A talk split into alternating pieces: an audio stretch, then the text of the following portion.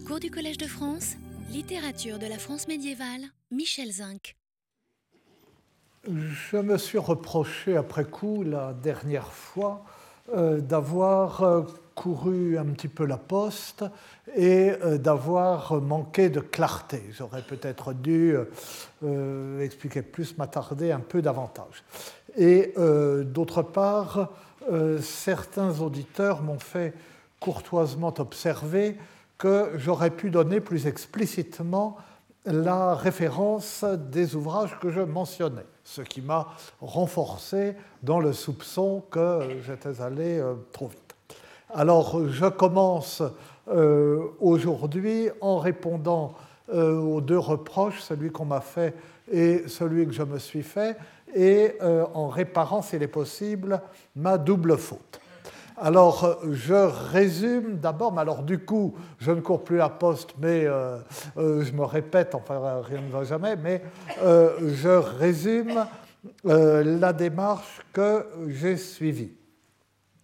Un, la question quel est le nom du poète est la question de la relation entre l'auteur et l'œuvre, telle que l'œuvre la suggère au lecteur et telle que le lecteur la perçoit et selon les époques, selon les lecteurs, selon leur euh, attente, leur registre de lecture euh, ou de l'interprétation, euh, eh bien, une, une, coïncidence entre l'auteur et l'œuvre a été soit admise comme une évidence, soit mise en doute, soit subvertie, soit récusée, soit simplement non envisagée.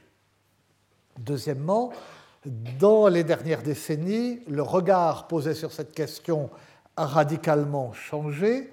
On est euh, passé euh, d'une euh, minimisation du rôle des individus dans l'histoire, d'un refus de voir dans l'œuvre littéraire l'expression ou le reflet d'une personnalité, voire de la mise en question de la notion même d'auteur avec celle d'intériorité, tout cela dans le cadre d'un structuralisme élargi de la linguistique à l'ethnologie, à la sociologie, à la psychanalyse et de là englobant euh, l'œuvre littéraire.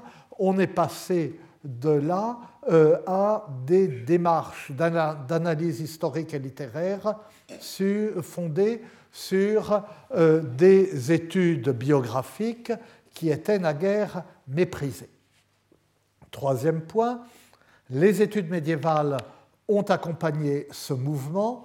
Ce sont des domaines où on cherche aisément une justification par le Moyen Âge parce que c'est le début de notre langue et de notre littérature, et les médiévistes sont souvent tout faraud de montrer que le Moyen Âge est moderne, c'est-à-dire qu'on y trouve un écho au mode de la modernité. Ils ont l'impression de justifier ainsi leur existence. Donc, à l'appui de la critique de l'intériorité et de la notion d'auteur pour conforter l'idée que la littérature est réductible au jeu du langage. On a d'une part souligné l'anonymat d'une euh, bonne partie de la littérature médiévale, de l'autre soutenu que la littérature médiévale est une poésie formelle qui ne cherche aucune originalité, mais doit s'apprécier uniquement comme un jeu de variations formelles menues au sein d'un code rigide dans l'ensemble respecté. Et euh, l'aboutissement naturel de cette tendance étant la poésie des grands rhétoriqueurs, comme on dit, où les jeux du langage se déploient avec une virtuosité étourdissante. Paul Zumthor, qui était le grand maître, euh, à juste titre, des euh, études médiévales pendant cette période, a consacré un livre euh, aux grands rhétoriqueurs. Mais voilà qu'aujourd'hui, où l'auteur est rentré en grâce et où la biographie, tant historique que littéraire, tient le haut du pavé, la perception même de la littérature médiévale a changé ou est en train de changer. Est-elle aussi fréquemment et délibérément anonyme qu'on l'a dit? Est-elle aussi formelle qu'on l'a dit? Que signifie sa tendance à insérer le nom de l'auteur dans l'œuvre elle-même, soit directement, soit sous forme d'énigme? Que signifient les attributions déceptives qui sont fausses, que tout le monde sait fausses, mais qui existent quand même, comme Gauthier Map pour le Lancelot Graal, dont nous parlait Richard Traxler il y a 15 jours? Les signatures d'un simple prénom très courant, comme Jean, comme Thibault, sont-elles une mystification ou renvoient-elles à des personnages euh, parfaitement identifiables à l'époque? Comment interpréter les développements biographiques en prose autour des chansons des troubadours? Cependant, avant d'aborder directement ces questions, nous avons observé que l'anonymat mis en avant par la théorie littéraire du second XXe siècle l'avait été bien auparavant par une pensée de la littérature qui en est à l'opposé, le romantisme, et que cependant il y a eu jusque récemment des collusions entre l'une et l'autre. Nous en étions là et à la fameuse rencontre romantique entre les études médiévales et le folklore. Mais avant de poursuivre j'essaye de réparer ma deuxième faute en vous mettant sous les yeux les références des principaux ouvrages que j'ai cités la dernière fois, non pas par ordre alphabétique, mais dans l'ordre où je les ai utilisés. Euh, j'avais commencé par une citation de euh, Rainer Warning dans un article qui s'appelle Form narrative, narrativer Identitätskonstitution pardon, im höfischen Roman. Et dans cette, euh, grande euh, entreprise euh, d'introduction et de somme sur la, littérature romane du Moyen Âge, reprenant un, ouvrage du même titre de, de, beaucoup plus ancien, Grundriss, der, pardon, j'ai mis des, der romanischen Literatur et dans le volume qui s'appelle euh, Pardon pour le Des, le roman jusqu'à la fin du XIIIe euh, siècle et qui était dirigé par les deux grands maîtres allemands euh, de notre discipline à l'époque, Hans Robert Epagi, je sais pas, décidément, j'ai fait ça trop vite, Hans Martiaus et Erich Köhler. J'avais cité euh, cet essai fameux qui en lui-même, quand on le relit, est très général, mais qui a considérablement inspiré, avec quelques années de retard avec nos études, euh, d'une euh, poésie formelle en France au Moyen Âge de Guillette, dans la Revue des sciences humaines de 1949, et qui a été réimprimé dans un recueil des ouvrages de Guillette en 1978. Les travaux de Dragonetti la technique poétique d'être ouvert dans la chanson courtoise, contribution à l'étude de la rhétorique médiévale qui, euh, en somme, euh, approfondit l'intuition euh, de Guillette et en fait une sorte de principe même, de principe herméneutique applicable au trouvère. Et puis, le gai savoir, dans beaucoup plus bien des années après, le gai savoir dans la rhétorique courtoise, Flamenca et Geoffroy de Poitiers, et Le mirage des sources, l'art du faux dans le roman médiéval, qui est livre qui jette le soupçon sur les attributions et leur sens. L'auteur dit qu'il s'appelle Guillaume, oui, mais le héros s'appelle aussi Guillaume, et Guillaume, ça ressemble au mot guil, qui veut dire la ruse, la tromperie, euh, etc. Nous reviendrons euh, là-dessus. Puis, euh, de Zumthor, le premier livre qui est peut-être le plus clair et où il y a déjà tout d'une certaine façon, mais qui est très plus classique de forme, Langue et tactique poétique à l'époque romane, en 66, puis euh, l'essai de poétique médiévale, puis euh, le, euh, le, livre sur les grands rhétoriqueurs dont je vous ai parlé. Il y en a beaucoup d'autres. Langtext, Henning parlait du Moyen Âge qui mériterait d'être cité même dans le contexte de ce cours.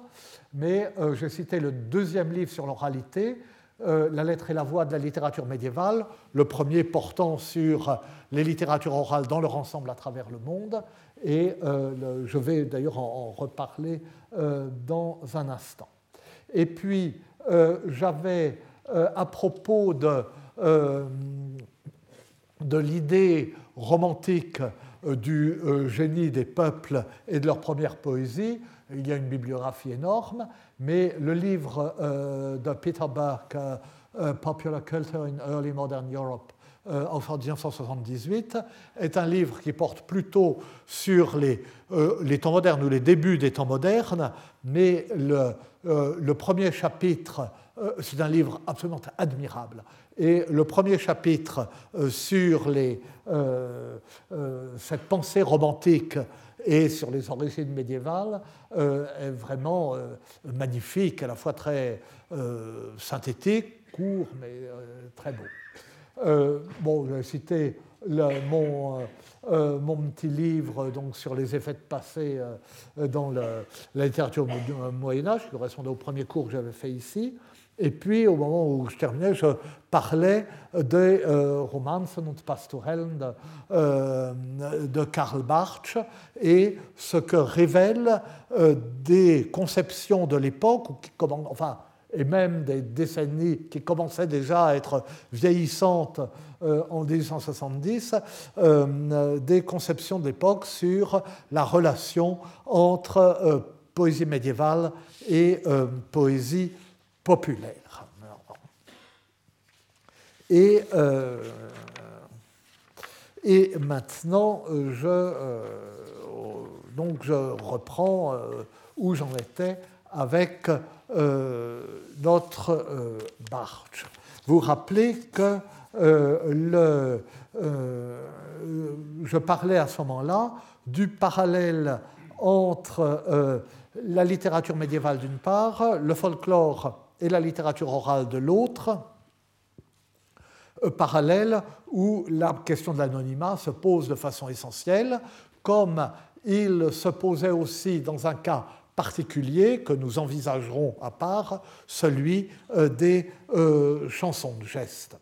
Dans le cas euh, de la relation littérature Moyen Âge et littérature folklorique ou populaire, la question se posait puisque la théorie romantique qui veut que l'identité de chaque peuple s'exprime dans les premières manifestations de sa poésie et dans celles qui plus tard sont supposés continuer d'échapper à des influences extérieures, la littérature populaire, eh bien, euh, cela exige euh, par euh, définition qu'une telle poésie soit anonyme, puisqu'elle est supposée émaner spontanément de l'âme du peuple, être une création collective, et que c'est à cette condition seulement qu'elle échappe à ces fameuses influences extérieures qui ne manquent pas de s'exercer sur un poète formé euh, et euh, cultivé. Donc, on avait tendance à considérer a priori que les œuvres anonymes étaient les plus anciennes et d'une certaine façon les plus authentiques. Et c'est à ce sujet que euh, j'avais cité euh, euh, l'ouvrage, l'anthologie de Bartsch, Altfranzösische Romanzen und Pastorellen, oui, oublié, j'ai fait ça trop vite, j'ai oublié le Altfranzösisch, Romanzen und Pastorellen, donc romances et pastorelles en ancien français, avec cette idée des romances, le genre moderne à son époque, genre qui correspond au pré-romantisme allemand, qui correspond au romantisme européen, mais qu'il projette rétrospectivement sur certaines formes de la poésie médiévale, euh, comme les chansons de toile. En les éditant, il édite d'abord les pièces anonymes et à la fin, dans une section particulière, les pièces attribuées à un poète, et de même pour les pastourelles, la séduction euh, de la bergère par le, chevalier, euh, ce genre qui n'est pas vraiment un genre populaire, parce que c'est euh, le point de vue, si on peut dire, le point de vue du séducteur, du, chevalier.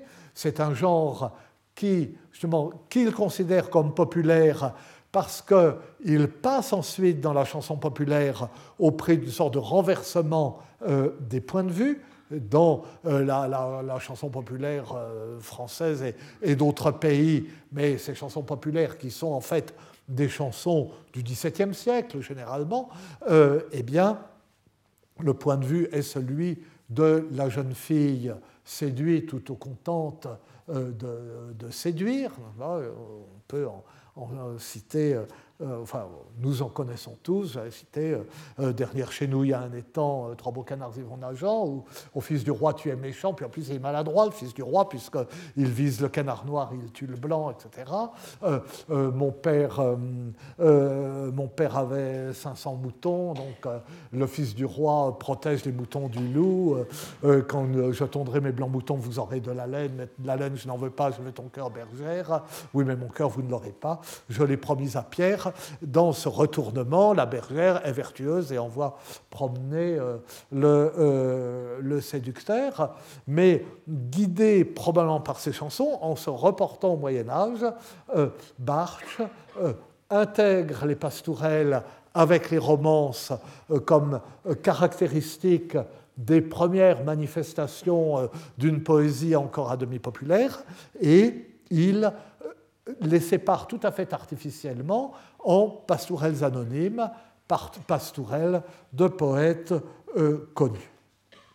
Alors, évidemment, ces conceptions euh, nous ont été abandonnées avec le développement de la philologie positiviste et on ne trouve pas depuis de mots assez durs pour flétrir les médiévistes romantiques. Mais ceux-là même euh, qui ont condamné cette conception de la littérature du Moyen Âge du folklore n'ont jamais réussi à s'en débarrasser, pour toutes sortes de raisons, dont certaines sont mauvaises et dont d'autres sont bonnes. Je le dis de façon extrêmement superficielle et rapide euh, et triviale euh, en ce moment, mais tout à l'heure au séminaire, nous écouterons Madame le professeur Ursula Beller, qui est la grande spécialiste de Gaston Paris et euh, qui expliquera ça euh, comme il le faut certainement, et beaucoup d'autres choses. Donc, on n'a jamais pu s'en débarrasser pour des raisons euh, bonnes ou mauvaises. D'une part, les similitudes ou les filiations entre la littérature du Moyen Âge, d'une part, les contes et les chansons populaires de l'autre euh, étaient indéniables. Euh, euh, la parenté crève les yeux. Alors reste à, l'expliquer, mais enfin, la parenté existe. D'autre part, le renoncement au romantisme n'empêchait pas que l'histoire littéraire, qui était une discipline nouvelle à l'époque, que l'histoire littéraire s'opposait, en se voulant justement un domaine de l'histoire et une science positive, à la rhétorique. Jusqu'à euh, la deuxième moitié du XIXe siècle, on n'enseigne pas l'histoire littéraire, quand les études littéraires sont des études de rhétorique. Des études de rhétorique, et d'ailleurs, euh, la classe s'appelle encore euh, classe de rhétorique, comme Antoine Compagnon vient de nous le rappeler. Et le. Euh, enfin, ça s'appelait encore, encore dans notre jeunesse, hein, la classe de rhétorique, la classe de première. C'était des études de rhétorique. Et ces études de rhétorique supposaient une sorte de permanence des valeurs littéraires et esthétiques.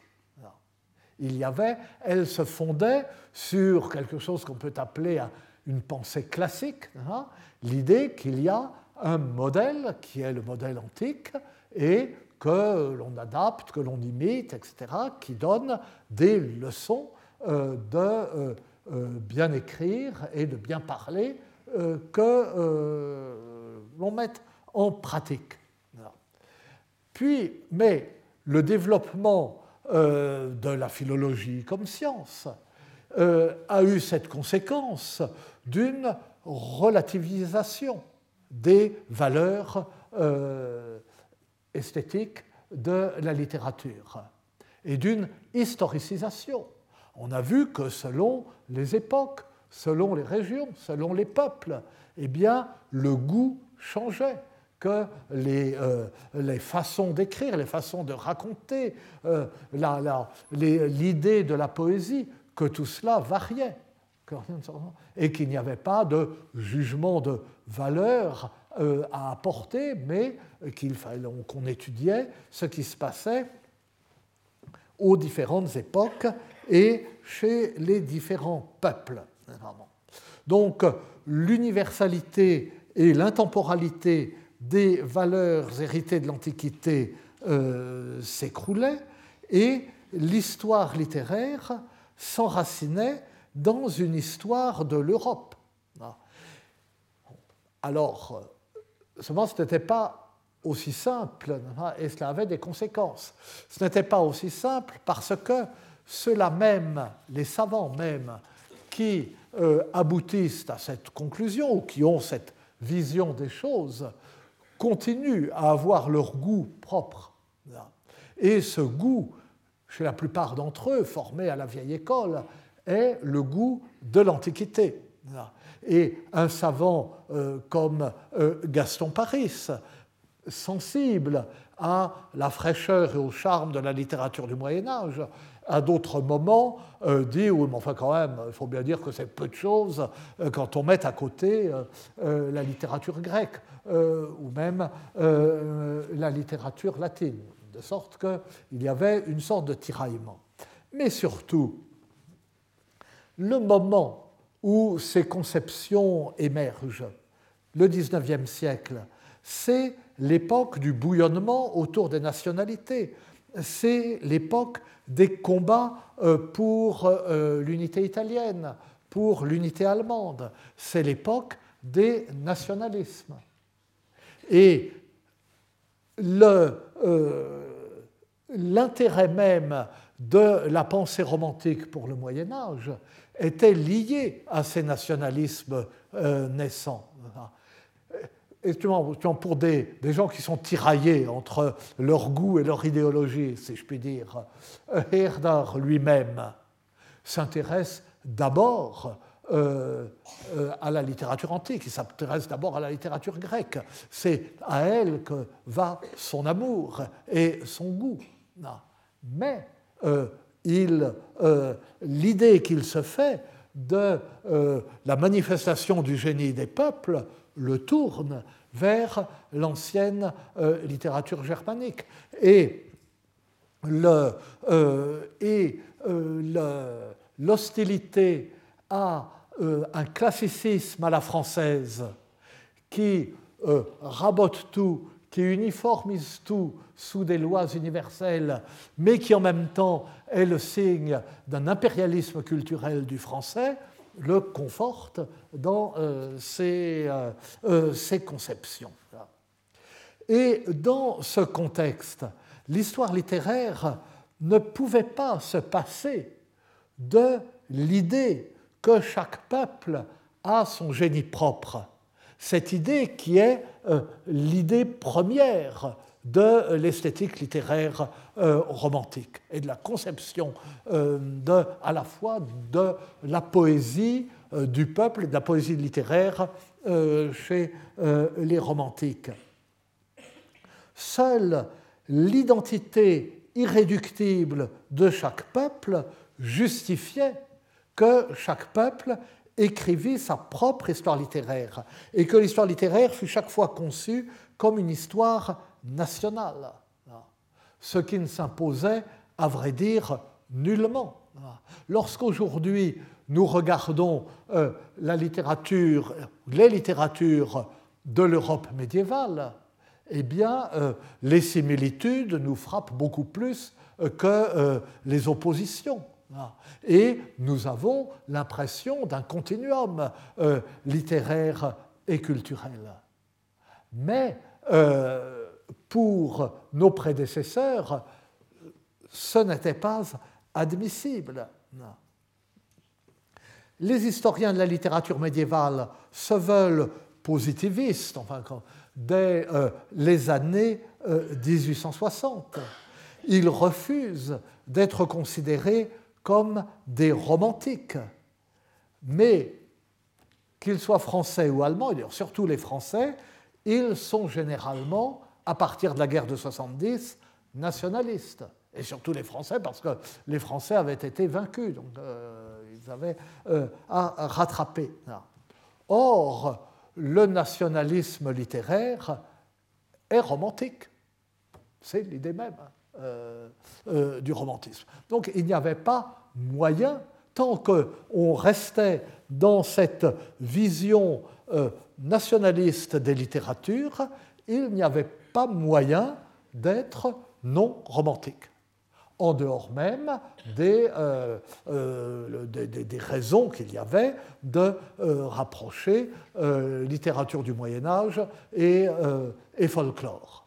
Raison augmentée encore, mais je l'avais dit la dernière fois, par le fait que les, ce sont, c'est le romantisme qui a redécouvert et remis en valeur souvent euh, ces littératures médiévales, et particulièrement euh, chez, dans les, les, peuples où ces littératures avaient survécu de façon peu fixée, plus ou moins orale, donc justifiait cette approche par le folklore. Et je donnais comme exemple le, la Finlande.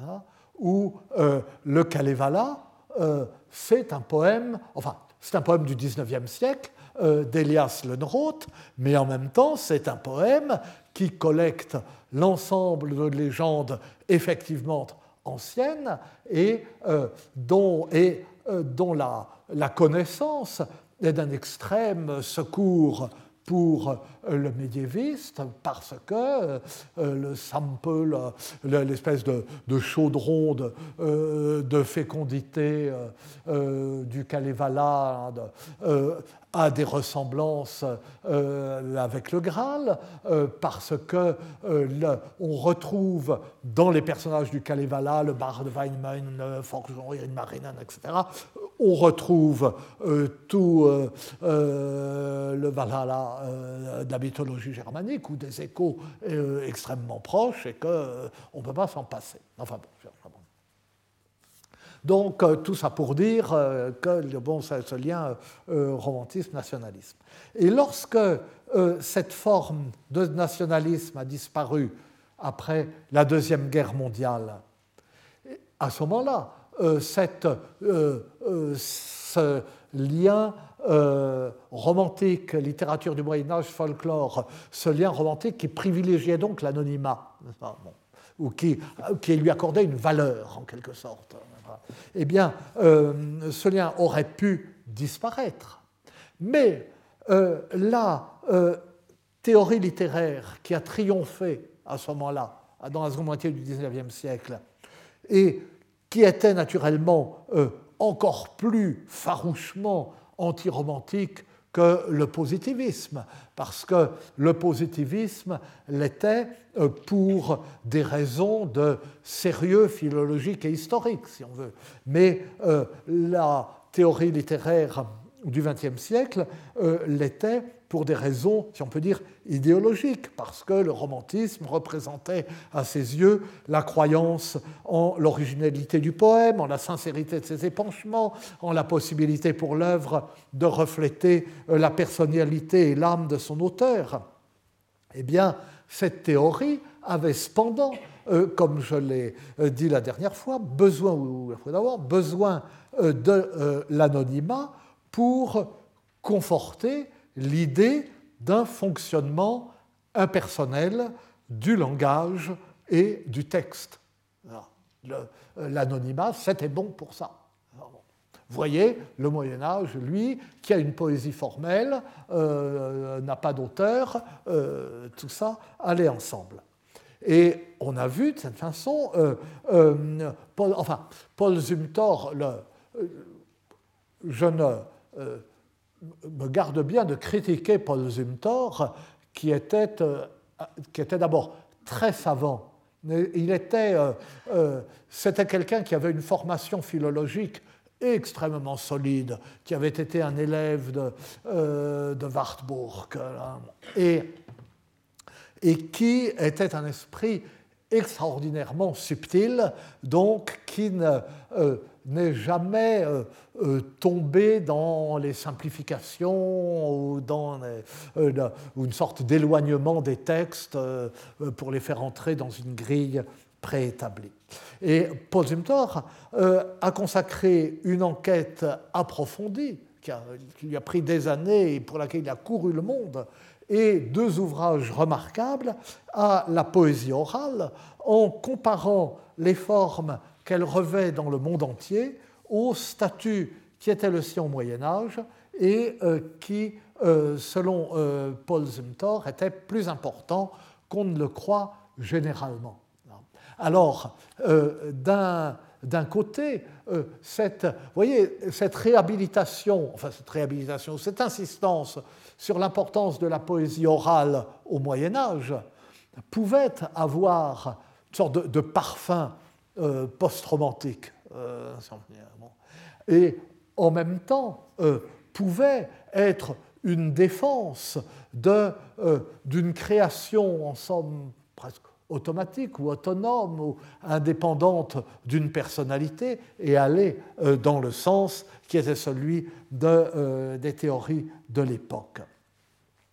Mais euh, Paul Zumthor était un esprit beaucoup trop habile et beaucoup trop pénétrant pour tomber dans le piège et l'illusion de l'oralité.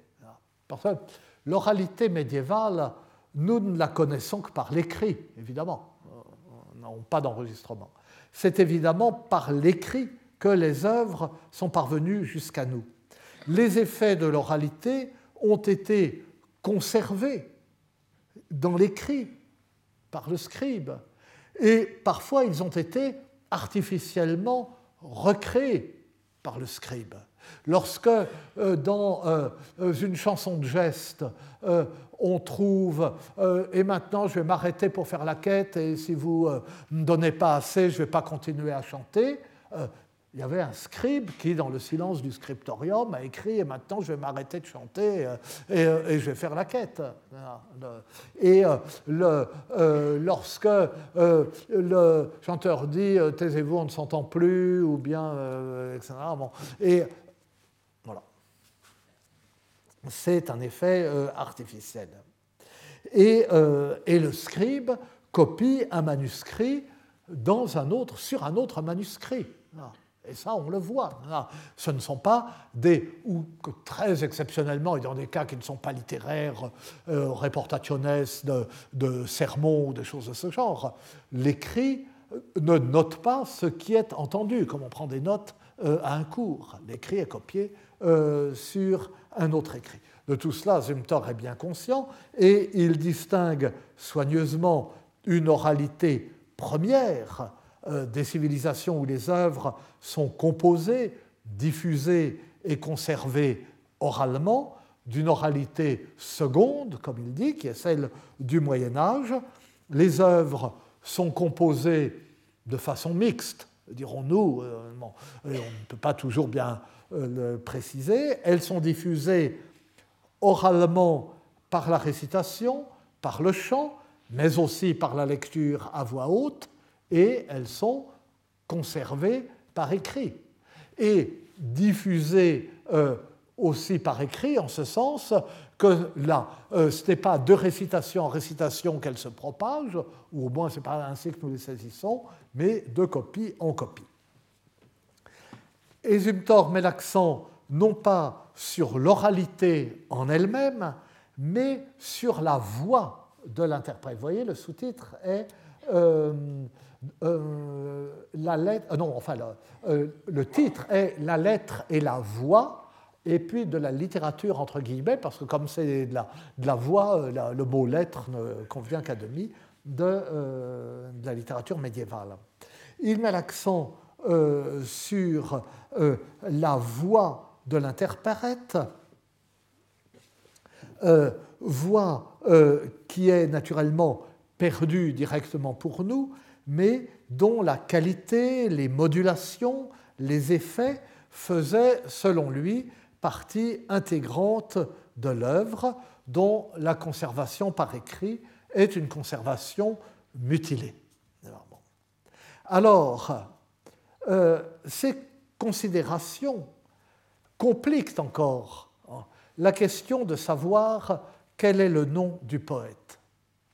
Car le poème est-il rapporté à celui qui le signe ou qui en signe la copie Comment À celui à qui on l'attribue À celui qui s'y nomme À celui qui s'y laisse deviner Ou bien à celui dont la voix le porte, le fait, à celui qui le fait résonner, à celui qui est physiquement présent euh, devant les auditeurs et les auditeurs, instinctivement, le rapportent à celui-là euh, qu'ils voient. Euh, songeons à l'hésitation qui est la nôtre aujourd'hui encore.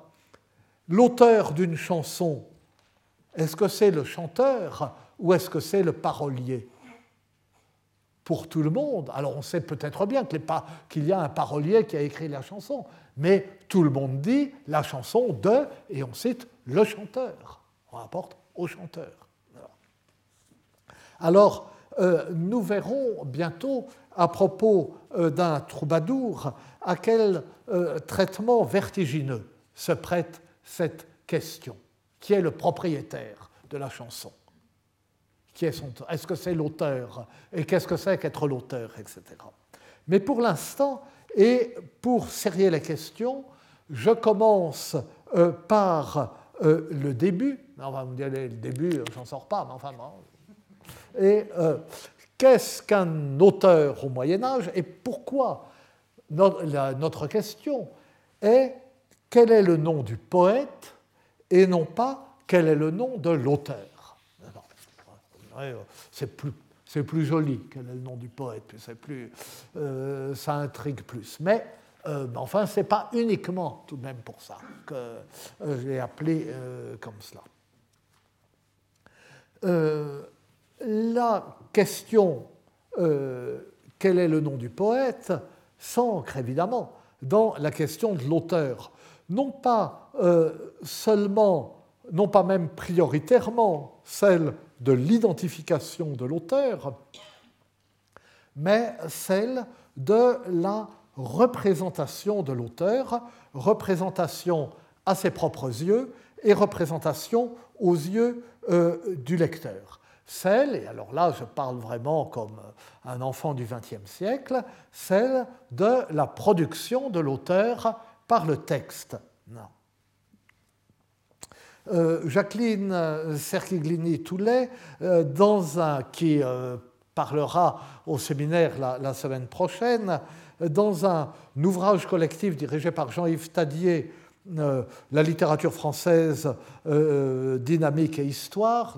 Donc le, premier tome, au premier tome, on collaboré euh, donc elle-même pour le Moyen Âge, Franck Lestringant pour le 16e, Georges Forestier pour le 17e, et Emmanuel Bury. Donc dans le, chapitre sur le Moyen Âge, euh, Jacqueline Cerchiglini-Toulet a décomposé ce chapitre en sous-parties euh, euh, et enfin, excusez-moi, je m'embrouille. le chapitre s'intitule La question de l'auteur et elle le décompose en parties qui s'intitule Qui compose? La désignation d'une fonction, une conscience d'auteur, signé, portrait de condition, les, fictions de l'auteur, ou les fictions d'auteur plutôt, de l'intérêt pour l'auteur au Moyen Âge. Eh bien, ces sous-titres définissent exactement euh, les questions que euh, nous sommes amenés à aborder, ou, pour le dire autrement, les voies que nous emprunterons à un moment ou à un autre pour tenter de répondre à la question que nous posons. Mais il y a euh, ce mot d'auteur auquel il faut d'abord euh, régler son compte. Et il faut montrer pourquoi, s'agissant des lettres médiévales, il s'applique mal euh, à notre propos et pourquoi je lui ai préféré le mot poète, dont le sens médiéval n'est à vrai dire pas plus satisfaisant, et dont le sens moderne est trop restreint, mais dont les ambiguïtés sont plus faciles à lever. Pour nous, l'auteur, c'est celui qui a écrit ou composé un texte ou un livre. Tout dans ce texte ou ce livre est de lui. Et donc, ce texte ou ce livre lui appartient. Il exerce sur lui un droit d'auteur, comme nous disons, qui est un droit à la fois moral et matériel. On ne peut pas l'imprimer, le copier, le diffuser, le citer sans spécifier qui est de lui et euh, sans le payer pour ce qu'on lui prend et qui est à lui. Et inversement, il est tenu de signaler ses propres emprunts, de restituer ses citations à leurs auteurs, sous peine de se rendre coupable de plagiat. L'auteur est tout cela parce que l'auteur est considéré comme le créateur de l'œuvre et défini de cette façon. Au Moyen Âge, le mot a fondamentalement un sens différent, et différent euh, sur deux points essentiels. D'une part, l'auteur, c'est celui, d'abord celui qui a autorité, puisque c'est le même mot, auctor, auctoritas. Et c'est pourquoi il existe un lien au Moyen Âge entre la notion d'auteur et la notion d'ancienneté. L'autorité est celle du passé. Pour le Moyen Âge, l'autorité est dans le passé, autorité euh, biblique ou patristique, euh, autorité antique et classique. Et d'autre part, le mot aoctor est de la même famille que le verbe augere, augmenter. Et le Moyen Âge le sait très bien. L'auteur n'invente pas à partir de rien. Il amplifie un texte préexistant. L'auteur est celui qui euh, augmente. Et alors là, bon, on me dirait, bon, j'accumule les fautes, mais euh, je m'inspire de euh, quelque chose que j'ai déjà fait. Et il, y avait, il y a eu, je sais pas, 4 ans, 5 ans, je ne sais plus, le le colloque de rentrée du Collège de France portait sur auteur et autorité, euh, et euh, j'avais fait quelque chose sur auteur et autorité euh, au Moyen Âge, et donc je fais... je ne peux pas toujours faire du nouveau sur auteur et autorité, ce que j'ai dit. Et donc, je m'inspire de ce que j'avais dit à ce moment-là, ce qui est strictement défendu. Et, mais enfin, bon, donc euh, pendant, euh, pendant le reste de cette heure, euh, je serai en faute. Et partiellement, partiellement.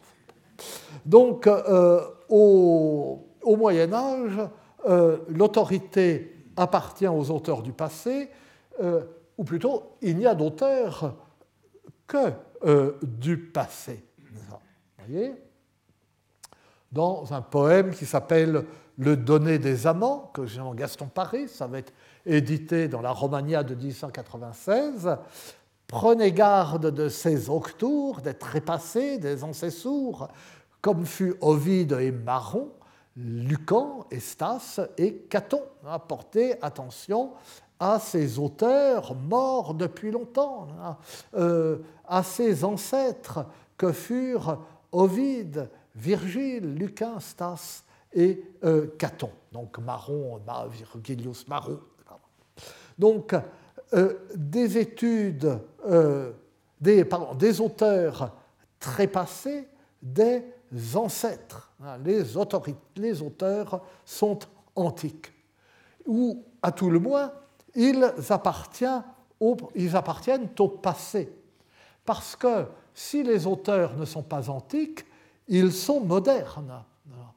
Or, moderne n'est pas contemporain. Vous savez, on se moque assez des historiens aujourd'hui parce que l'histoire moderne s'arrête à la Révolution. Au-delà, c'est l'histoire contemporaine. Et alors, euh, les tenants euh, d'une culture et d'une éducation uniquement fondée sur le monde d'aujourd'hui. Ils disent, voyez, disent, voyez, ces gens rétrogrades pour qui euh, euh, la modernité euh, commence au XVIe siècle et s'arrête au XVIIIe, où Napoléon est contemporain. Mais c'est, ils ont parfaitement raison, les historiens, parce que moderne ne veut pas dire contemporain. Modernus est un dérivé de modo qui signifie récent. Ce qui est récent est passé. Sinon, ce serait présent. Si c'est récent, c'est que c'est passé.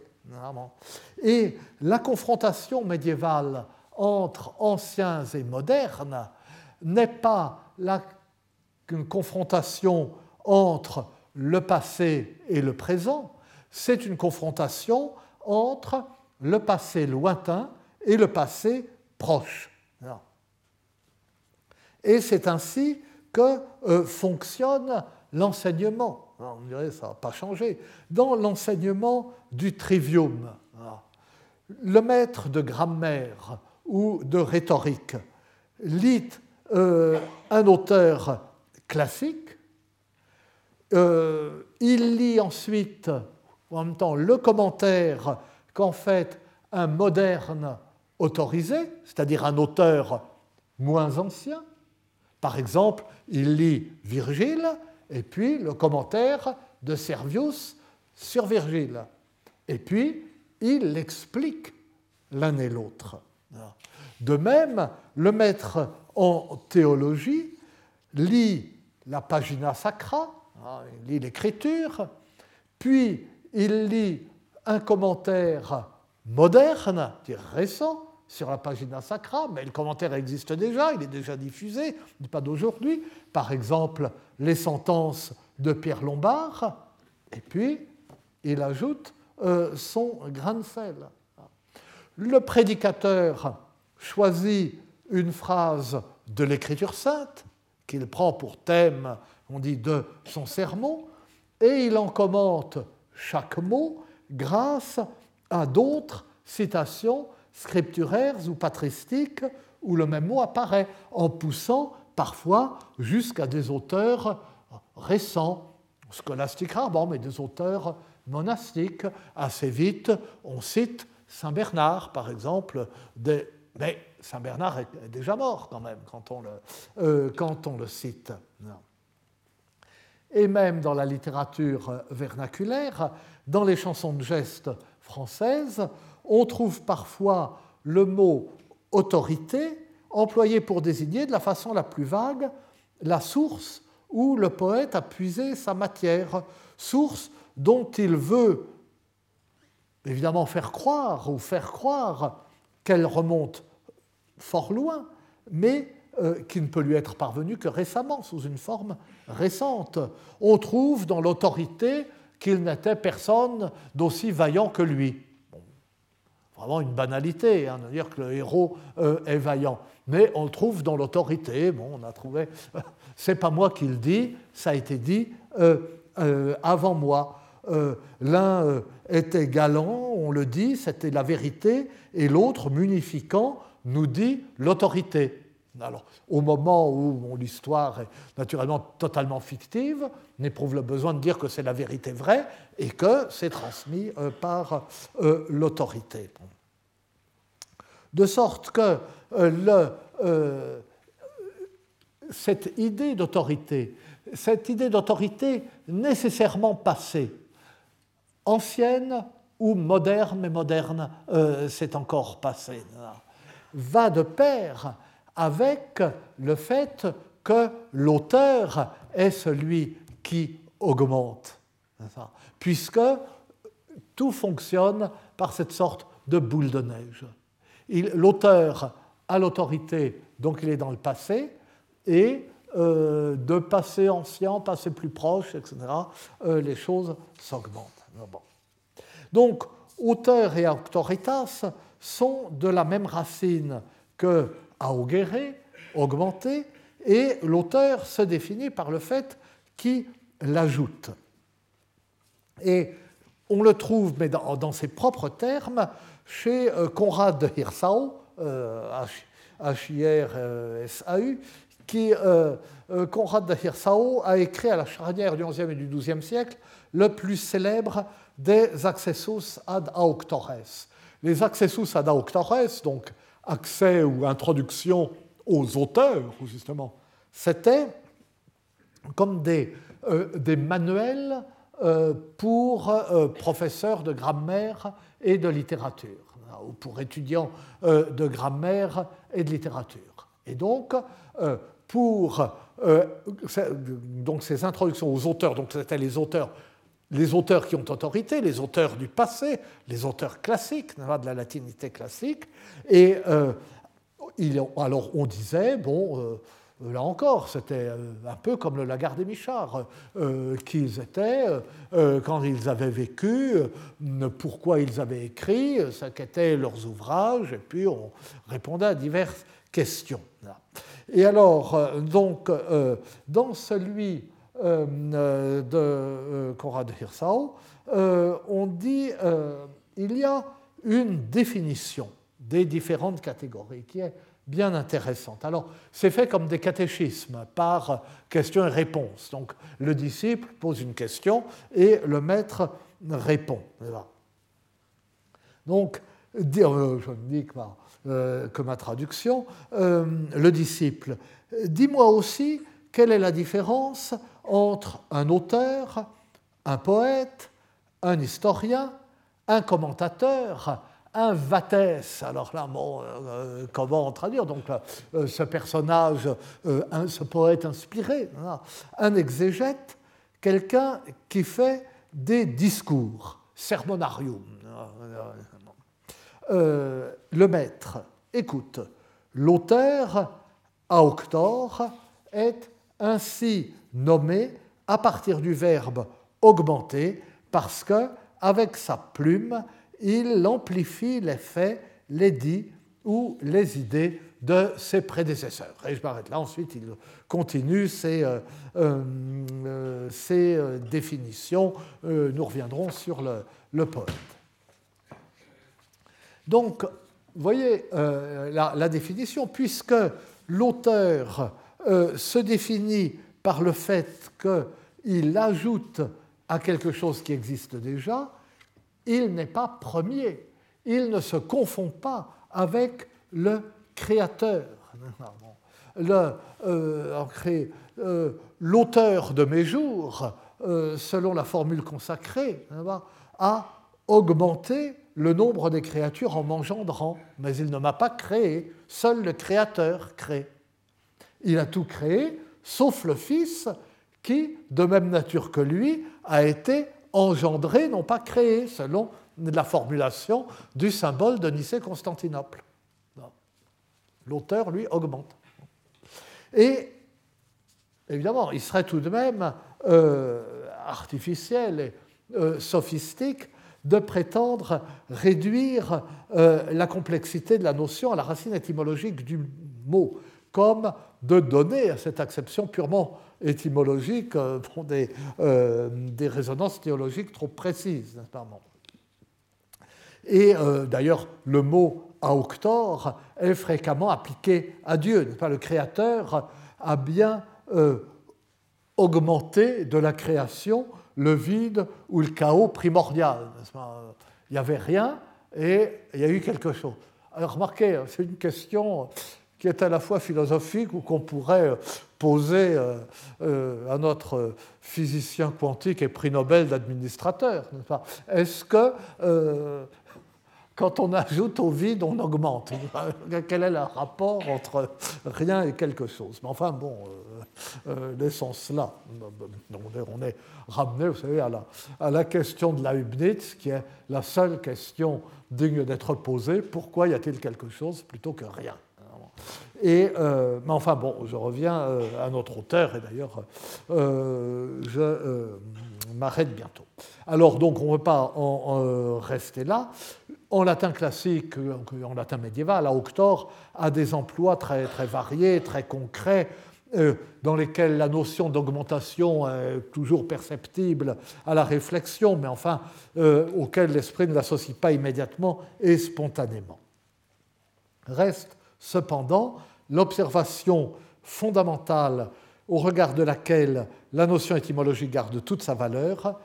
Au Moyen Âge, le mot autorité désigne avant tout des textes.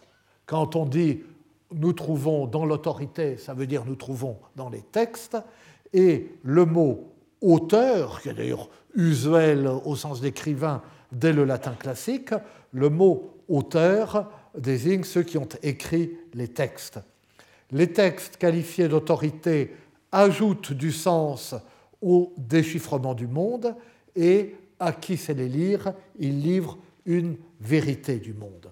Ce sont des textes anciens dont le sens caché est révélé au fil du temps par les ajouts des lecteurs autorisés qui les commentent. L'idée d'augmentation est bien sous-jacente et la nécessaire ancienneté de l'autorité textuelle prend tout son sens à la lumière de cette idée. Lorsque euh, Marie de France, dans le prologue de ses laits, dit Les auteurs anciens ont fait exprès d'écrire de façon obscure pour qu'ensuite on puisse peu à peu découvrir le sens euh, de ce qu'ils disent, eh bien, c'est une sorte de, vulgarisation euh, de cette idée. Comment cela, tout cela, euh, je m'égare en plus, va-t-il nous ramener au poète et à son nom? C'est ce que nous découvrirons la semaine prochaine. Je vous remercie. Retrouvez tous les contenus du Collège de France sur www.colège-2-france.fr.